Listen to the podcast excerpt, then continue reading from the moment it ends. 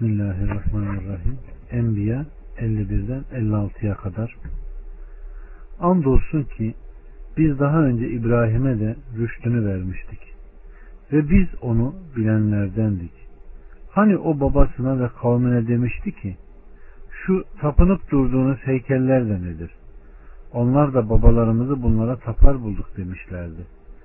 O andolsun ki sizler de babalarınız da apaçık bir sapıklık içindesiniz demişti.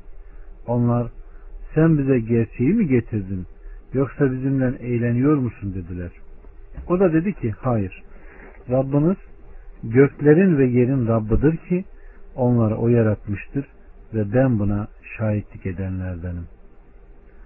Allah subhanahu ve teala Halil'i İbrahim aleyhisselama küçüklüğünden itibaren doğru yolu bulma kabiliyeti verdiğini ona gerçeği ve kavmine karşı hücceti ilham buyurduğunu haber veriyor ve onun başına gelenleri burada bir bir zikrediyor. Onun babasının puta tapar olduğunu ve İbrahim babasına kendisinin sapıklık içinde olduğunu ve ona tapmamasını ve bir olan ilaha ibadet etmesini ve kavmini imana davet ettiğini anlatıyor.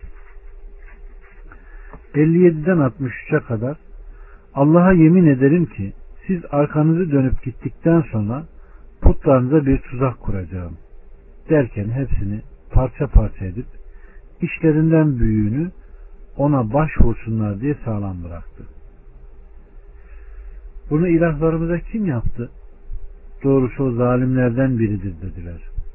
Dediler ki kendisine İbrahim denilen bir gencin bunları diline doladığını duymuştuk.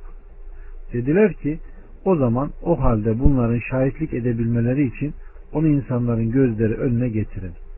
Ey İbrahim ilahlarımıza bu işi sen mi yaptın dediler. Dedi ki belki onu şu büyükleri yapmıştır. Konuşabiliyorlarsa ona sorun. Evet. Hazreti İbrahim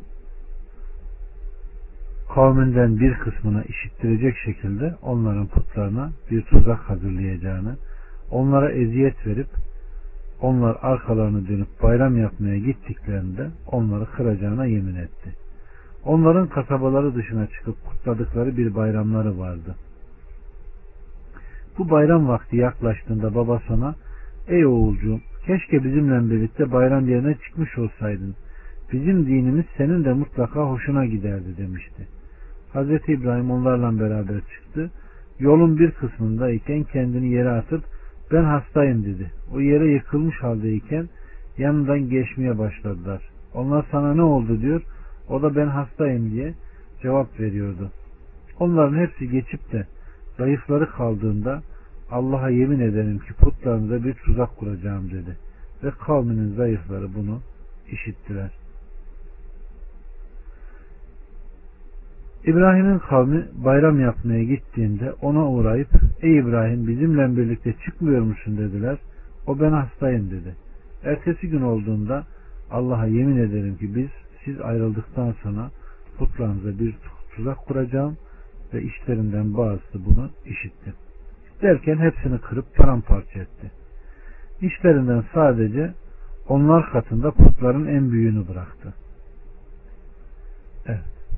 Anlatıldığına göre Hz. İbrahim putları kırmış olduğu keseri en büyük putun diğer putları kıskanıp kendisiyle beraber bu küçük putlara tapınılmasını istemediği ve kıskandığı için onları kırdığına inansınlar diye en büyüklerin eline koymuştu. Dönüp geldiklerinde Hz. İbrahim'in putlarına yapmış olduğunu, onların ilah olmadığına, onlara tapınanların akıllarının ne kadar zayıf olduğuna dalalet eden hakareti müşahede ettikleri zaman bunu ilahlarımıza kim yaptı? Doğrusu o yaptığı bu işte zalimlerden biridir dediler. Hazreti İbrahim onların putlara tuzak kuracağına dair yeminli işten kimselerde kendisine İbrahim denilen bir gencin bunları diline doladığını duymuştuk demişlerdir. Dediler ki o halde bunların şahitlik edebilmeleri için onu bütün insanlara hazır bulunacağı büyük bir toplantıda onu insanların gözlerinin önüne getirin.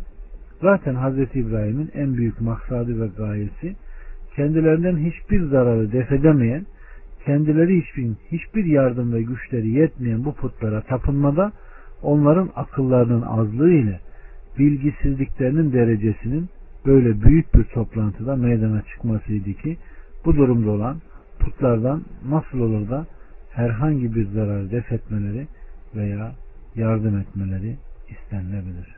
Evet. Ey İbrahim ilahlarımıza bu işi sen mi yaptın dediler. Kırmayarak bırakmış olduğu putu kastederek dedi ki belki onu şu büyükleri yapmıştır. Konuşabiliyorsa ona sorun. Hazreti İbrahim'in bu davranışıyla onların kendiliklerinden putların konuşamayacaklarını itiraf etmelerini istemiştir. Zira böyle bir şey elbette cansız olan bir puttan sadır olacak değildir. Evet. Ebu Hureyre'den gelen bir rivayette Bukhari ve Müslüm naklediyor. Allah Resulü Aleyhisselatü Vesselam İbrahim üç yerde yalan söylemiştir. Bunlardan ikisi Allah'ın zatı hakkındadır. Bunlar belki onu şu büyükleri yapmıştır sözüyle ben hastayım sözüdür. İbrahim yanında Sara, Sarre olduğu halde zalimlerden birinin ülkesinden yürürken bir yerde konakladı. O zalime birisi gelip senin arazinde bir adam konakladı. Yanında insanların en güzeli olan bir kadın var dedi. O zalim Hazreti İbrahim'e birisini gönderip çağırttı. İbrahim zalimin yanına geldi. O bu kadın senin neyin olur diye sordu. O da kız kardeşim dedi. O zalim git onu bana getir dedi. İbrahim Sara'ya gelip muhakkak şu zalim bana seni sordu. Ona senin kız kardeşim olduğumu söyle, olduğunu söyledim. Onun yanında beni yalancı çıkarma. Muhakkak ben Allah'ın kitabında benim muhakkak sen Allah'ın kitabında benim kız kardeşimsin. Yeryüzünde benim ve senin dışında hiçbir Müslüman yok dedi. İşte İbrahim'in üç yerde yalan söyledi hadisesi budur. Bukhari ve Müslüm'de gelir. Sahih bir rivayettir. Ama maalesef bazı aklı kıt ve tefsirde üstad olduğunu söyleyenler eşari ekolunu benimseyenler bu zavallı yaratıklar bu hadisi inkar yoluna gitmişler ve bir peygamberi aklarken öbür peygamberi yalancı durumuna düşürmüşler ve o peygamberi de kurtarabilmek için Bukhari ve Müslüm'ü rivayet perest olmakla nitelendirmişlerdir. Buna yapmaları sebep de çünkü onlarda hadis ne kadar sahih olursa olsun raviler ne kadar güvenilir sika olursa olsun akla ve mantığa uymadığı müddetçe hadis alınmaz da ondan.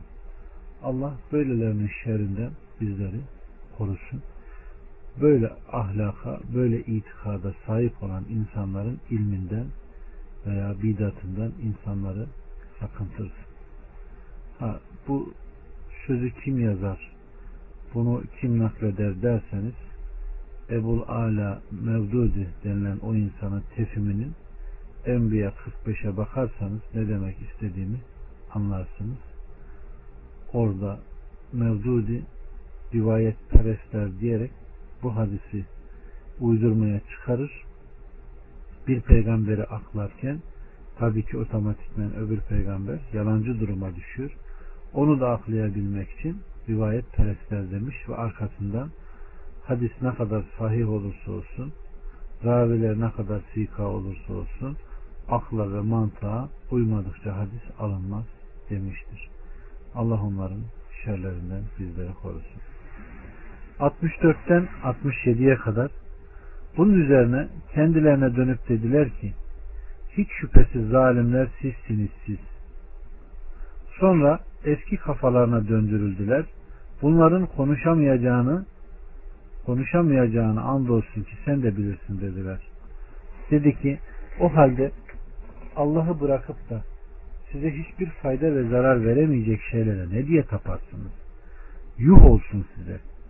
Ve Allah'tan başka taptıklarınıza daha akıllanmayacak mısınız? Allah subhanahu ve teala Hazreti İbrahim'in kavmine yukarıda haber verilen sözleri söylediğini söylediği zaman da onların durumlarına bir bir anlatıyor. 68'den 70'e kadar onlar bir şey yapamayacaksınız.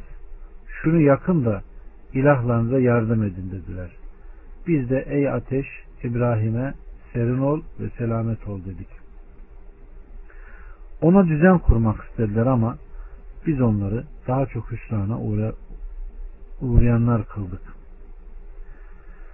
Evet, onların delilleri hükümsüz kalıp güçsüzlükleri ortaya çıkınca hak ortaya çıkıp batıl def edilip reddedilince krallarının makamından istifade ile onu kullanmaya döndüler ve İbrahim'i yakmaya yeltendiler. Çünkü ilahları fısa çıktı, kendilerine fayda ve zararı bulunmayan ve kendilerindeki bir belayı dahi def etmeye güçleri yetmeyen bu putların kırılmasında insanların şunu demeleri gerekirdi. Kendilerini bile koruyamamışlar. Nasıl olur ki bizi koruyacak demeleri gerekirken küfürdeki azgınlıkları, günahtaki azgınlıkları onların hakkı görmesini ne yaptı? Engelledi. İşte Allah Azze ve Celle'nin onların gözleri var, görmezler. Kulakları var, işitmezler.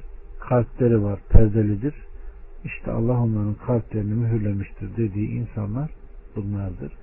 Ve İbrahim Aleyhisselam'ı ateşe attılar. Ateş yakıcı olmasına rağmen Allah Subhanahu ve Teala ateşe Adem e, İbrahim'e serin ol, selametlik ol dedi ve ateş İbrahim'i yakmamıştır. Evet. Allah bizleri inanan ve Allah'ın razı olduğu şekilde amel eden samimi kullardan eylesin. 71, 72 ve 73, 74 ve 75 onu da Lut'u da alemler için mübarek kıldığımız yere ulaştırıp kurtardık. Ona İshak'ı üstelik bir de Yakub'u ihsan ettik ve her birini salih kimseler kıldık. Onları emrimizle insanlara doğru yolu gösteren imamlar kıldık ve onlara hayırlar yapmayı, namaz kılmayı, zekat vermeyi vahyettik. Ve onlar bize kulluk eden kimselerdi. Lut'a da hüküm ve ilim verdik. Ona çirkin iş yapan o memleketten kurtardık. Doğrusu onlar yoldan çıkmış kötü bir kavim ediler. Ve onu rahmetimize kattık. Doğrusu o salih kimselerdendi. Lut ve kavmi Allahu Teala yine Hazreti İbrahim'den haber veriyor ki onu kavminin ateşinde ve onların aralarından kurtarmıştı. Şam ülkesine oranın kutsal alınmış yerlerine hizmet ederek çıkmıştır. Nitekim Enes'ten gelen bir rivayette alemler için mübarek kıldığımız yere ulaşıp kurtardık ayeti hakkında burası Şam'dır. Hiçbir tatlı su yoktur ki kaya altından çıkmasın buyurmuştur. Evet. Yeryüzünde eksiltilen her şey Şam'a ilave edilir. Şam'dan eksiltilen ise Filistin'e eklenir. Orası hakkında mahşer ve kabirden çıkarılma yeridir. Meryem oğlu İsa oraya inecek ve Mesih-i Deccal orada helak olacaktır.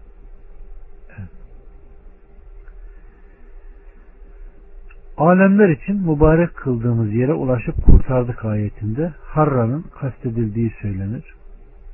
İbrahim ve Lut Şam'a doğru gittiler. İbrahim Sara'ya rastladı. Sara Harran kralının kızıdır.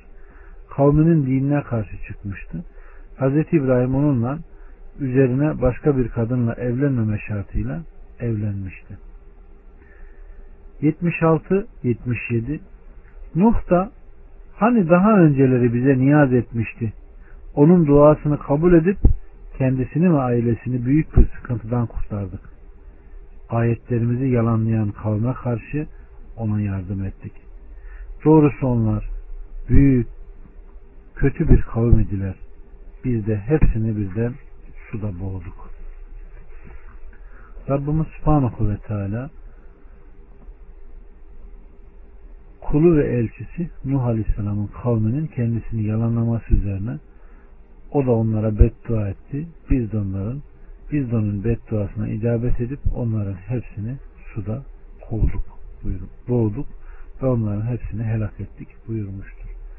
Sadece Nuh'a inanan ve onu tasdikleyenler müstesna buyurmuştur. 78'den 82'ye kadar Davut ve Süleyman da hani kavmin koyunlarının yayıldığı bir ekin hakkında hüküm veriyorlarken biz onların hükmüne şahitlerdik. Biz bu hükmü hemen Süleyman'a belletmiştik. Her birine hüküm ve ilim verdik. Davut ile birlikte tesbih etsinler diye dağları ve kuşları buyruk altına aldık. Bunları yapanlar bizdik. Biz ona sizi savaşta korumak için zırh yapma sanatını öğrettik. Artık şükreder misiniz? Süleyman'a da şiddetli esen rüzgarı musahhar kıldık. Rüzgar onun emriyle mübarek kıldığımız yere doğru eserdi. Ve biz her şeyi bilenleriz. Denize dalacak ve bundan başka işler görecek şeytanları da onun emrine verdik. Onları gözetenler de bizdik. İbn Abbas'tan gelen bir rivayette kardeşlerim Hazreti Davut koyunları ekin sahibine ait olmasına hükmetmişti. Çobanlar yanlarında köpekleriyle çıktıklarında Süleyman onlara aranızda nasıl hüküm verildi diye sordu. Onlar Hazreti Davut'un hükmünü haber verdiler. Şayet işinizi ben üstlenmiş olsaydım bundan başka bir hüküm verdim dedi. Hazreti Davut, Davut'a haber verildi de Süleyman'ı çağırdı ve aralarında nasıl hükmedersin diye sordu. Koyunları ekin sahiplerine veririm. Koyunların yavrularını, sütlerini, yağlarını ve faydaları onların olur. Koyunların sahipleri de ekin sahiplerine ziraat yaptıkları gibi onlar için ekin ekerler. Ekin eski haline ulaştığı zaman ekin sahipleri ekin alır, koyun sahipleri de geri verilir dedi. Evet. Mesluk'un rivayetinde ise koyunların içine otlanmış olduğu ekin bağı. Koyunlar orada otlamış ve üzüm salkımı bırakmayıp yemişlerdi. Onlar bağın sahiplerini Hazreti Davut'a getirmişler ve koyunların sahiplerini ona vermişti. Hazreti Süleyman şöyle dedi. Hayır aksine koyunlar alınır ve bağ sahiplerine verilir. Koyunların sütleri ve faydaları onlara ait olur. Koyunların sahiplerine de bağ verilir. Onu ıslah eder ve imar ederler. Ta ki koyunların otladığı gecedeki haline gelinceye kadar. Sonra koyun sahiplerine koyunları, bağ sahiplerine de bağları verilir buyurmuştur. İşte Allah'ın ayeti kerimede işte biz Süleyman'a hükmü öğrettik. İşte onun hüküm verdiği dediği ayet budur. 83 ve 84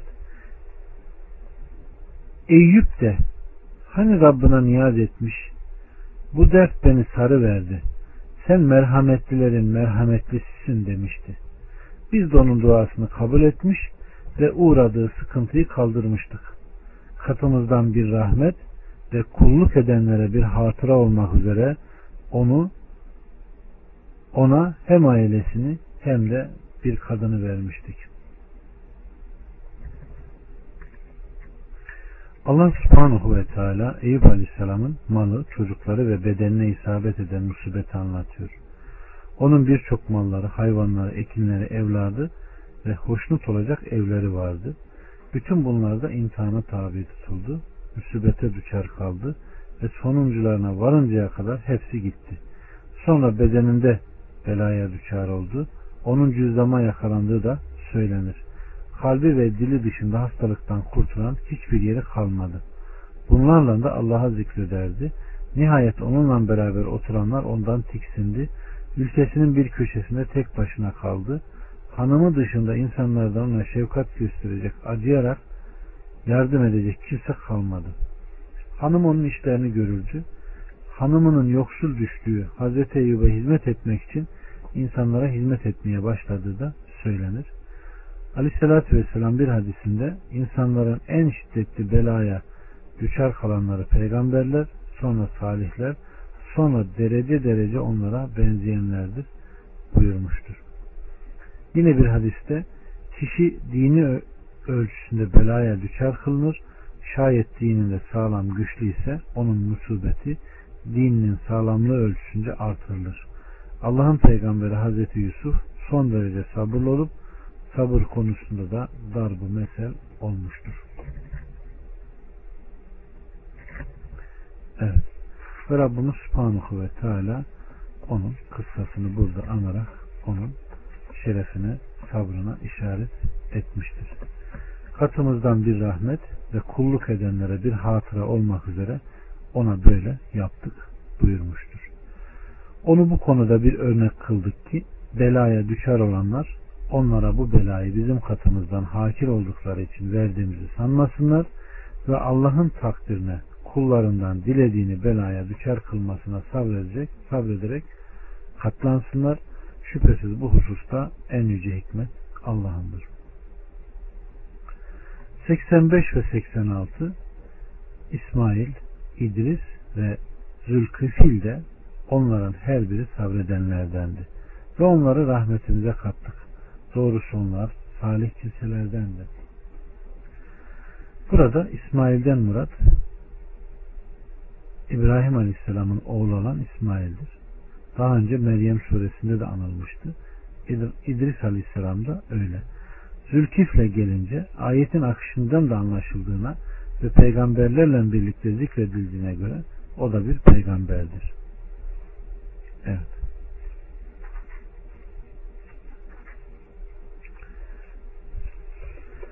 İbn Ömer'den gelen bir rivayette Aleyhisselatü Vesselam Efendimiz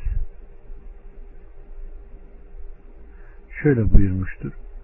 İsrailoğullarından El Kifil hiçbir günah bırakmayıp işlemişti. Bir kadın ona geldi ve o da kendisiyle münasebette bulunma şartıyla kadına 60 dinar verdi. Kadına münasebete teşebbüs edip o vaziyete geldiğinde kadın Allah korkusuyla titreyip ağladı. El Kifil seni ağlatan nedir dedi. Seni bu işe ben mi zorladım diye sordu. Kadın hayır. Fakat bu öyle bir iş ki hiç yapmadığım bir şey. Bunu beni ancak ihtiyaç sevk etti dedi. Adam sen bu işi yapıyorsun ve şimdiye kadar hiç yapmadım diyorsun öyle mi deyip üzerinden indi ve git dinarlar senindir diyerek şöyle devam etti. Allah'a yemin olsun ki el kifil bir daha asla Allah'a asi gelmeyecek ve o gece öldü. Kapısında sabahleyin şüphesiz Allah el kifili bağışlamıştır. Bir rivayette adamın ismi, ismi Zülkifil şeklinde değil de el kifil olarak geçmektedir. En doğrusunu Allah bilir. Şekilde gelmiştir. Evet. Her şeyin doğrusunu Rabbimiz Subhanahu ve Teala bilir. 87 ve 88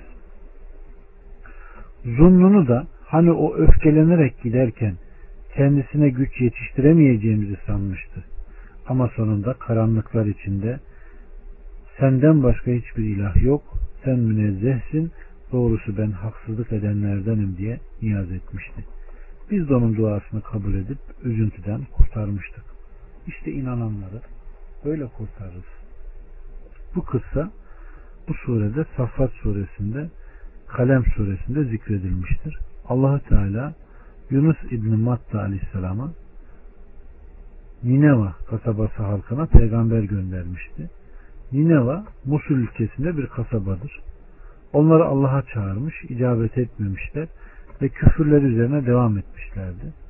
Onlara kızgın olarak aralarından çıkmış, üç gün sonra başlarına azap geleceğini onlara müjdelemişti. Bunun, bunun gerçek olduğunu kesin olarak anlayıp peygamberlerinin yalan söylemediğini bildiklerinde çocuklarını ve hayvanlarını sahraya çıkarmışlar annelerle çocukları birbirinden ayırmış, sonra Allah'a yalvarıp ona sığınmışlardı. Develer ve yavruları, inekler ve yavruları böğürmüş, koyunlar ve kuzuları melemişti. Bunun üzerine Allahü Teala onlardan azabı kaldırmıştır. Allahü Teala bu konuda iman edip imanı kendisine fayda sağlayan bir kasaba olsaydı ya Yunus'un kavmi müstesna. Onlar iman ettikleri zaman üzerlerinden bu dünya hayatındaki rüsvaylık azabını kaldırdık. Bir zamana kadar da kendilerini faydalandırdık buyurmuştur. Zunnun da öfkelenerek giderken kendisine güç yetiştiremeyeceğimizi, balığın karnında onu sıkıştıramayacağımızı sanmıştı. Ayetin kendisine güç yetiştiremeyeceğimizi sanmıştı kısmının balığın karnında sıkıştıramayacağımızı sanmıştı şeklinde açıklaması İbni Abbas'a aittir. Evet. Allahü Teala'nın rızkı kendisine daralmış bulunan da nafakayı Allah'ın kendisine verdiğinden versin. Allah kimseyi kendisine verdiğinden fazlasıyla yükümlü tutmaz. Allah güçlünün ardından muhakkak bir kolaylık ihsan eder ayetini delil getirmişlerdir. Evet. Ebu Hureyre'den gelen bir rivayette Aleyhisselatü Vesselam Efendimiz Allahü Teala Hazreti Yunus'u balığın karnında hapsetmeyi murat buyurduğunda balığa onu al, hiçbir etini incitme, hiçbir kemiğini kırma diye vahyetti. Balık onu denizin dibine ulaştığı zaman Yunus bir ses bir hareket işitti. Kendi kendine buna, bu da nedir dedi. O balığın karnındayken Allahü Teala kendisine muhakkak bu deniz hayvanının tesbihidir. Hazreti Yunus da balığın karnındayken Allah'ı tesbih etti. Melekler onun tesbihini işitip Rabbimiz biz garip bir yerden zayıf bir ses işitiyoruz dediler. Rab Teala bu kulum Yunus'undur. Bana isyan etti. Ben de onu denizde balığın karnına hapsettim buyurdu. Melekler her gün ve gece kendisinden salih ameli sana yükselmekte olan salih kuldan mı diye sordular. Allahu Teala evet buyurdu. İşte o zaman melekler Yunus için şefaatta bulundular da Allahu Teala balığa onu sahile atmasını emretti. Allahu Teala'nın da buyurduğu üzere balık onu hasta olarak sahile attı. Saffat 145. Evet.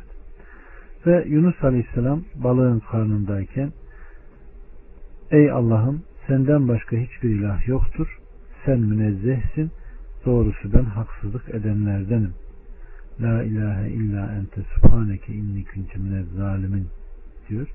Bu dua gelip arşı kuşattı. Melekler Rabbimiz bilinmeyen bir ülkeden bilinen zayıf bir ses dediler. Rab Teala bunu tanıyor musunuz diye sordu. Onlar hayır Rabbimiz o kimdir dediler. Allahü Teala o kulum Yunus'tur buyurdu. Evet. Biz de onun duasını kabul edip onu balığın karnından şu karanlıklardan çıkarıp üzüntüden kurtarmıştık. İşte inananları böyle kurtarırız. Onlar sıkıntıya düşer kalıp bize dönerek dua ettiklerinde özellikle de bela halinde bu dua ile dua ettiklerinde peygamberlerin efendisinin bu dua ile dünyaya teşvik ettiğine dair hadisler varit olmuştur. Allah bizleri razı olduğu kulların arasına koysun, rahmetiyle yargılasın. Günah işlese dahi tövbe eden, Rabbinden korkan, sanlı kullardan eylesin. 89 ve 90 Zekeriya da hani Rabbına niyaz etmiş ve Rabbim beni tek başıma bırakma sen varislerin en hayırlısısın demişti. Biz de ona icabet ederek Yahya'yı ihsan etmiş, eşini doğum yapabilecek bir hale getirmiştik. Doğrusu onlar hayırlı şeylerde yarışıyorlar, korkarak ve umarak bize yalvarıyorlardı. Bize karşı derin saygı duyuyorlardı. Evet. Allah subhanahu ve teala burada da Zekeriya aleyhisselamdan haber veriyor. Zekeriya aleyhisselam Allah subhanahu ve teala'ya iltica etmiş, kendisinin yaşlandığını kavmine kendi izinden gidecek bir çocuk ihsan etmesini istemişti. Allah subhanahu ve teala da ona vermiş olduğu Yahya'dan bahsediyor, nimetlerini hatırlatıyor ve onun Allah'a halisane bir ibadet ettiğini ancak Rabbine korkarak ve yalvararak dua edenlerin Allah duasını kabul edeceğini bildirmiştir. 91. Mahrem yerini koruyana da ruhumuzdan üflemiş, onu da oğlunu da alemler için bir ayet kılmıştık. Allah subhanahu ve teala bu şekilde Hazreti Meryem ile oğlu, İsa aleyhisselamın kıssasını ve Zekeriya ile oğlu Yahya'nın kıssasını birlikte zikrediyor. Önce Zekeriya'nın kıssasını zikredip peşinden Meryem'in kıssasını anıyor. Zira bu diğeri için bir hazırlık mesabesindedir. Birincisi yaşı ilerlemiş bir ihtiyar ile gençliğinde çocuk doğurmamış kısır bir ihtiyar kadından çocuk yaratma. Sonra bundan daha garip Meryem kıssasını zikrediyor ki bu da erkeksiz olarak bir dişiden çocuk yaratmaktır. Onu da oğlunu da alemler için Allah'ın her şeye güç yetiştirici olduğuna onun dilediğini yaratan olduğuna delalet eden bir ayet kıldık. Onun emri bir şeyi murad ettiği zaman sadece ol demektir. O da olu verir.